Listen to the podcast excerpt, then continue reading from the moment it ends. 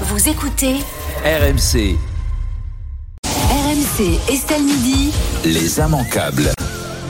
Alfred Orange, on commence, euh, Alfred, si tu le veux bien, par le départ, par le départ du jour. Oui, à Nantes, deux sœurs de la fraternité bénédictine apostolique annoncent quitter le centre-ville de Nantes, épuisées par le climat d'insécurité qui règne dans le quartier. Les deux religieuses racontent devoir même intervenir parfois au sein même de l'église pour éviter des situations de débordement ou de violence. L'opposition municipale a réagi et a demandé à ce que la mairie de Nantes déploie plus de moyens pour lutter contre l'insécurité. Laurent, je me tourne d'abord vers toi. Laurent Andrieux, je sais que tu, voilà, tu, es- sensible à, la religion. Euh, elles disent notamment, je sais pas si tu l'as dit, Alfred, on n'est pas des franciscains du Bronx.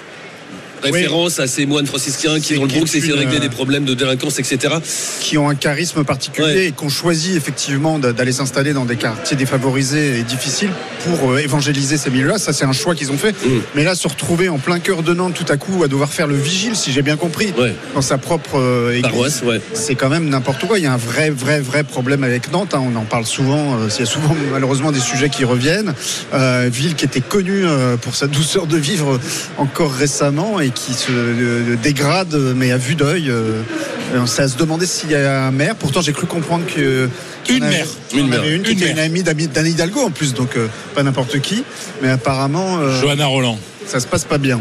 Fred Hermel. Ouais, je, c'est vois, terrible, je- mais- je- je vois à ton regard que ça t'énerve. Non, mais ça m'énerve. En plus, en plus elle- elle- dans les témoignages, elles expliquent que c'est le fait aussi d'être catholique. C'est aussi parce qu'elles sont un témoignage catholique euh, qu'elles sont molestées, euh, ces, ces religieuses. Donc, euh, c'est parce qu'on attend, on attend certaines choses d'elles aussi. Enfin, tu comprends ce que je veux dire La solidarité, l'aide. Oui, euh, bah, elles sont là pour ça. Ben, elles le font. Ouais. Elles le font. Le Ouais. problème, c'est ça. C'est les conséquences de ça. Ça veut dire un petit peu moins de solidarité euh, dans, dans le Ouais. centre-ville de, de, de Nantes, puisque ce sont des personnes qui dédient leur vie aux autres, Mm. Qui font du bien. Elles sont là pour faire du bien. Leur métier, c'est de faire du bien, de faire du bien et de faire le bien et euh, de voir partir. Mais comme dit, comme dit Laurent, en fait, Nantes. Mais j'ai l'impression que toutes les semaines dans les immanquables. euh, Il y a euh, au moins une ou deux fois par semaine un, faut un pas exemple. Faut pas exagérer. Ça arrive de temps à autre. Excuse-moi, euh, on parle de Nantes pourquoi? Ouais. on parle de Nantes pourquoi? oui, Pour des problèmes de sécurité. On ne parle plus de Nantes pour des choses culturelles, pour des bonnes nouvelles. À Mm. chaque fois, c'est pour des questions de, de sécurité, Mm. Ou plutôt d'insécurité. Thierry Moreau. Moi, je dirais que religieuse ou pas religieuse, le problème, c'est que c'est des gens soient, soient obligés de partir pour des, parce qu'elles ne se sentent pas en sécurité dans un quartier. Moi, c'est ça qui me pose problème. Après, euh, évangéliser, a priori, on va plutôt évangéliser ceux où c'est difficile et pas forcément là où c'est très facile. Donc, euh, euh, c'est un peu dommage qu'elle s'en aille. Euh, voilà, mais tu as raison. Euh, Aujourd'hui, la ville de Nantes, moi, j'y ai rencontré mon épouse il y a euh, plus de 35 ans. C'était une ville qui était très, très agréable. J'ai plein de copains qui ont fait leurs études. Et aujourd'hui, c'est vrai que c'est une ville, à certains euh, égards et dans certains endroits, qui est très compliquée. Et ça, c'est un vrai problème. Donc le problème, c'est la sécurité. Après que deux sœurs soient obligées de partir, c'est pas, l'événement du siècle. Pas- puis, euh, Oui, mais enfin, C'est un surtout- témoignage, c'est un témoignage quand même d'une, délinquance, d'une ambiance euh, qui, qui est quand même révélatrice de ce qui se passe en ce moment. euh. On Là, parle de, du- on, cœur on- d'un on centre-ville, parle du quoi. centre-ville de Nantes, quoi. Enfin, non, mais je suis euh, d'accord. ouais, mais c'est- après que ça soit des religieuses ou pas, c'est pas le problème. C'est qu'elles soient obligées non, de partir non, parce qu'elles ne sont pas en sécurité. Mais c'est un nouveau symptôme. voilà. Si même des religieuses partent, alors que Dieu sait si elles résistent beaucoup. Et, et j'imagine qu'elles sont, elles, elles font preuve de tolérance. bah, oh Voilà. oui, oh oui. Mm, mm. Allez, on passe euh, au coup de gueule du jour, Alfred. Trois associations, le planning familial SOS homophobie et le CID Action, poursuivent l'État en justice pour le contraindre à appliquer la loi en matière d'éducation sexuelle à l'école. D'après le Haut Conseil à l'égalité, les trois cours annuels dédiés à l'éducation sexuelle ne sont aujourd'hui pas dispensés à l'école. L'éducation nationale ne fait pas ses devoirs. Seuls 15% des élèves ont eu accès à ces cours à l'école et au lycée. Des cours qui sont indispensables hein, d'après ces associations car ils permettent d'éviter de futurs comportements euh, déviants. Thierry Moreau, on sait que le rapport à la sexualité, les jeunes, euh, il y a un gros problème, notamment qui est, qui est en lien avec la pornographie, qui est accessible bah, aujourd'hui partout. Euh, et elles ont raison, ces associations, au bout d'un moment, de taper Bien du poing et dire à l'État, et de rendre de dire à l'État, bah, faites votre, ce que, votre devoir. Quoi. Bien évidemment, elles ont raison. En fait, il y a une double problématique. Depuis 2001, normalement, nos élèves devraient avoir une éducation sexuelle de base pour éviter, par exemple, les maladies, les maladies sexuellement transmissibles. On voit qu'aujourd'hui, des maladies qui sont plutôt bénignes, mais qui avaient quasiment disparu, reviennent auprès des jeunes, chez les jeunes, parce qu'ils ne savent tout simplement pas comment ça se transmet, comment ça se soigne. Et quelquefois, c'est ça se soigne de façon bénigne, il faut juste le savoir. Donc, un minimum d'éducation sexuelle qui soit euh, euh, très très bien faite avec des professionnels. Je pense que c'est une bonne chose. Et évidemment, et ça rejoint ce qu'on disait tout à l'heure avec euh, euh, notre ami sur, sur l'éducation aux médias, l'accès à la pornographie sur les sites, parce que en fait, justement, cet accès à la sexualité, ils ne l'ont que par ce biais-là et pas du tout par. euh, euh, moi, j'ai eu des cours d'éducation sexuelle en biologie. On vous expliquait comment ça fonctionnait. Oui. Avec, avec les animaux, on je- faisait nous. hein. Je suis pas sûr que la motivation de SOS homophobie soit Ouais. d'empêcher les jeunes d'accéder à la pornographie. Mais bon, Enfin, il y a le planning familial aussi. je pense que Il y a aussi le planning familial. familial aussi. Je pense Ah. pas que ce soit leur préoccupation principale dans cette euh, plainte. Ils, veulent- Après- ils veulent, ils veulent faire quoi alors? C'est quoi leur intention? Bah, je pense qu'ils ont effectivement, euh, euh, comment dire, l'idée de, de- de- d'avoir une, une Ah. formation aux, aux- aux problématiques sexuelles qui soit conforme à un certain nombre de messages. qu'ils Donc tu veux dire qu'ils veulent, ils voudraient utiliser euh, ça pour faire de la propagande? ça, ça- c'est pas totalement impossible. Mais on fait pas de la propagande homosexuelle. hein. On est homosexuel ou on ne l'est pas. euh, Oui. Hein, c'est pas à la suite de la propagande que tu dis homosexuel. Non, non, mais je pense que la, pro- la, pro- la, la, la, la- la- la protection vis-à-vis de leur pornographie, je pense pas que ce soit pas leur, que ce soit leur, leur préoccupation principale. Moi, moi, j'ai toujours, j'ai toujours un problème. J'ai toujours un problème quand on porte plainte contre l'État, quand des associations s'érigent en disant c'est moi qui ai raison, c'est l'État qui a tort, et des associations Enfin, qui en euh, même attends, temps. attends, là, Mais, non, mais non, non, Non, non, mais- non, mais attends, il y a eu attends. contre- L'État ne remplit pas son rôle. L'État ne remplit pas son rôle. il faut être très clair. Il y a une loi Voilà. qui stipule. Qui n'est pas respectée. Elle n'est pas respectée. Au bout d'un moment, tu fais quoi? Oui, non, mais je veux dire, c'est comme euh, ce, ce- c'est la France qui avait été condamnée pour inaction climatique, alors que la France a beaucoup moins de, a une énergie tellement moins décarbonée que que, que ses voisins. Elle, s'est pris tout ça. Elle, a pris, des engagements, elle les respecte pas. Oui, mais, sauf que les autres sont pas condamnés alors que c'est pire. Ouais, Donc euh, le problème il est là. Et euh, des associations qui ont, vivent en grande partie de, de- d'argent public et qui attaquent l'État. J'ai toujours un petit problème avec ça. Elle respecte pas la loi. L'État ne respecte Oui, pas mais la, la loi prévoit loi. aussi qu'on suive les programmes et qu'on enseigne un certain nombre de choses pendant l'année, et qui n'est- ce qui n'est pas fait faute de temps. Il y a plein de choses qui sont pas essentielles, qui sont pas enseignées à l'école. Il y a pas. Ou, ou des choses qui ne sont pas enseignées parce que les élèves empêchent les profs de le faire Oui, aussi. sur certains sujets. Allez, on passe au coup de clim du jour.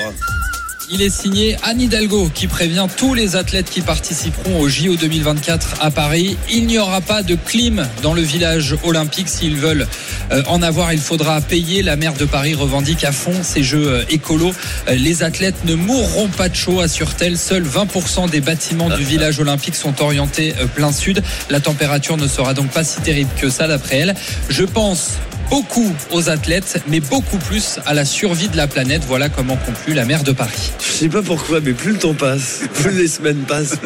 Et j'espère que ça se passera vraiment très bien, que ça sera un super, un super, euh, événement, que ça sera très festif. Mais plus, je me dis que les JO 2024 à Paris, ça va être un peu compliqué. Ce qui est quand même. étonnant, c'est qu'elle pense à beaucoup de choses, mais elle n'a pas l'air du tout de penser à l'image de Paris, à l'international. Ouais, ouais, euh, non mais pour l'image de encore Paris, une fois, encore désastreux, une fois, j'espère que ça se passera vraiment bien, mais je commence à avoir des. C'est mal barré. Non mais, Je sais pas, mais, je- mais- mais les mecs, mais enfin, et en plus le discours, je pense d'abord aux Parisiens, à la planète, avant les JO. Mais pourquoi tu les as demandés Eh oui.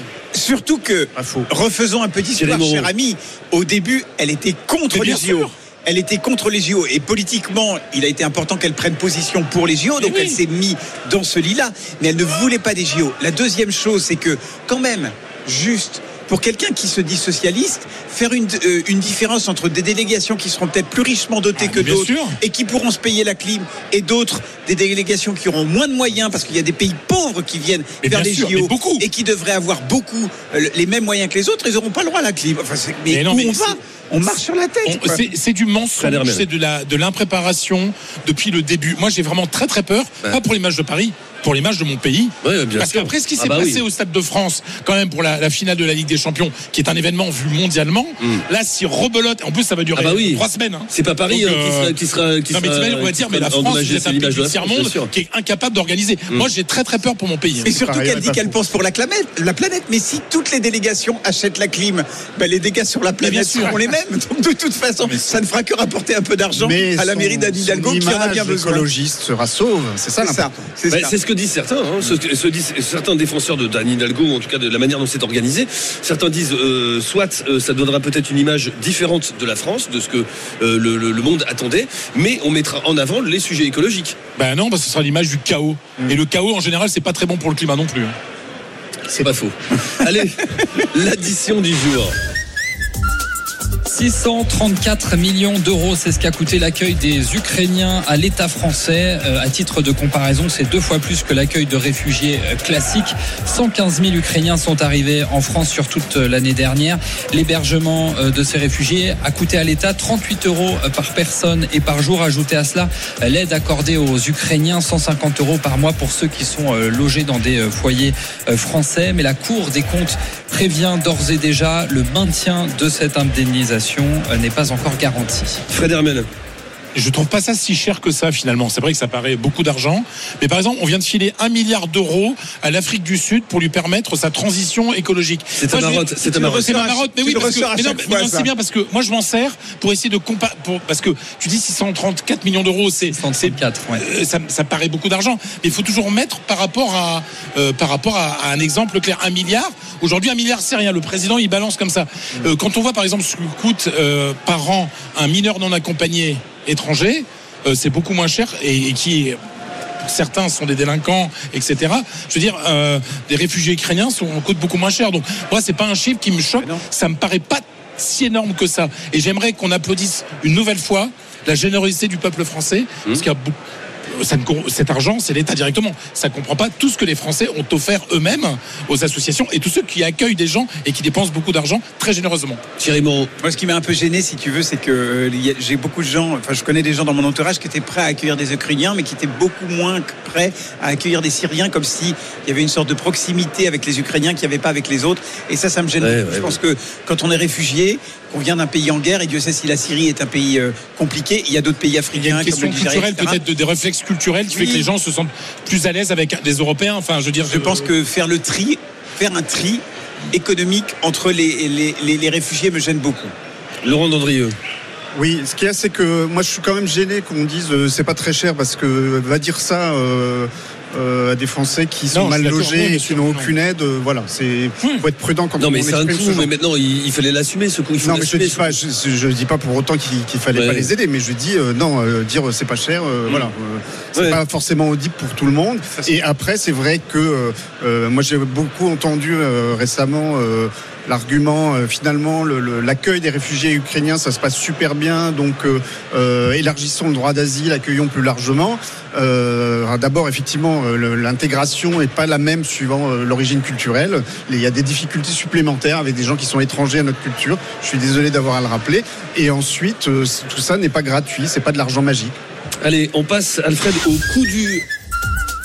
Au coup 100 000, dur du jour. Oui, absolument. 100 000 chômeurs de 60 ans en plus à cause de la réforme des retraites. C'est ce que prédit l'UNEDIC. L'assurance chômage assure que le report de deux ans de l'âge de départ devrait accentuer ce phénomène. Aujourd'hui, sachez que les plus de 50 ans mettent près de 500 jours à retrouver du travail. C'est presque deux fois plus que les 25-49 ans. Alors d'après ce que j'ai compris, c'est- on recule l'âge de départ à la retraite, ce qui veut dire qu'il y a- il y, a des anciens, plus d'anciens qui resteront le plus longtemps en poste, Sur le marché. et donc moins de postes pour les jeunes. Exactement.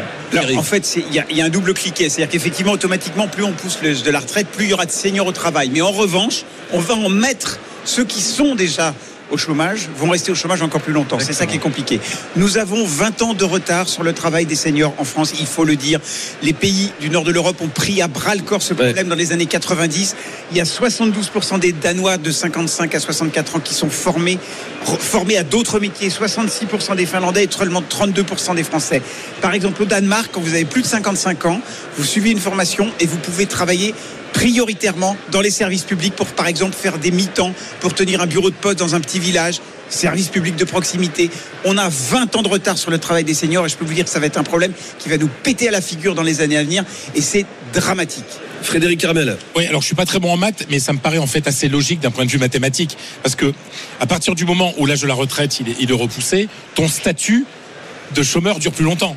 Sinon après, à partir à partir de, de, de- si, si Oui, tu es en retraite à 62 ans, Oui. automatiquement tu ne rentres plus dans les chiffres du chômage, mais tu es en retraite. Donc mécaniquement, au niveau des chiffres, en dehors du de, de, de, de l'effet hein, euh, que Il y a l'humain sur, l'emploi, euh, mécaniquement le, le- le- le système de calcul n'étant plus exactement le même, automatiquement ça le, le chômage augmente puisque tu as plus de possibilités, plus d'années pour être au chômage, je veux dire. Oui, et puis l'autre difficulté, c'est qu'on va maintenir avec cette réforme de plus en plus longtemps dans les entreprises des seniors qui, sont par ailleurs de moins en moins désirés. En fait, c'est ça le problème. C'est ça, Ouais, exactement. ouais, ça, ça, ça. Et que c'est vrai qu'aujourd'hui, quand vous avez plus de 60 ans euh, dans certaines boîtes, on vous regarde de traviole. On dit que vous gagnez trop cher et que vous, et on on ne considère pas que vous avez de l'expérience, mais que vous êtes euh, out et on veut se débarrasser de vous. Allez, le redémarrage du jour, Alfred. Oui. Un cocorico pour euh, finir. L'industrie française se porte bien. 150 usines ont ouvert en France en en 2022 contre 70 fermetures. La crise énergétique n'a pas stoppé euh, la dynamique. Elles ont permis la création de 10 000 emplois. Euh, 4 000 emplois ont été euh, supprimés dans le même temps, mais le solde est positif. Euh, Depuis 2016, les créations d'usines en France ne cessent d'augmenter, messieurs. Fred Hermel, on en a fermé beaucoup, beaucoup, beaucoup, beaucoup d'usines en France, et notamment, je, le dis parce qu'on est depuis le, le stand des Hauts-de-France, notamment euh, dans les Hauts-de-France, euh, ces dernières décennies. Alors. ça paraît dérisoire ce nombre d'usines d'ouverture par rapport à- aux, aux- aux milliers qui ont fermé, mais est-ce que, ça te paraît quand même positif? Oui, mais Est-ce que, tu, la- crois, est-ce que tu crois à la réindustrialisation Bah, du pays? Ah bah j'y crois, je, je le désire, je le souhaite vraiment. Et, et on a quand même une prise de conscience depuis la crise Covid. hein, en fait, on a besoin d'une certaine indépendance à, ce niveau-là sur pas mal de produits. Donc la réindustrialisation de la France est nécessaire. Faut pas oublier que la France est quand même, avec toutes les critiques, hein, on, en parle. Voilà, on critique la France tout le temps à juste titre. On reste un grand pays euh, avec un, un équipement autoroutier excellent, routier excellent, avec euh, avec des trains très bien. Mais quand il n'y a pas grève, enfin, je veux dire, la France, ça reste quand même un pays qui marche. Donc, Malheureusement, c'est- on, plus est aussi un grand pays pour les normes. C'est ça pour qui les normes, voilà. le- Mais si on peut s'adapter, mais c'est-à-dire que pour une entreprise, même s'il y a beaucoup d'impôts, même s'il y a des normes, ça reste un pays qui fonctionne. Et il y a quand même, moi j'ai vécu à l'étranger, euh, notamment en Espagne, dire, il y a quand même des services en France qu'il n'y a pas dans d'autres pays, donc qui intéressent les entreprises. Après la réindustrialisation, ce sera pas de l'industrie lourde, ce sera pas des fonderies, ce sera de la tech. Et on est très bon là-dessus et il faut qu'on poursuive. Bah, faudrait mieux, que ce soit aussi l'industrie pharmaceutique. oui, Oui, aussi. sûr, bien sûr. Aussi. Tout à fait. Je crois que on, l'avait bien compris, on l'a compris ces, ces derniers mois qu'il y avait un souci à- à ce niveau-là.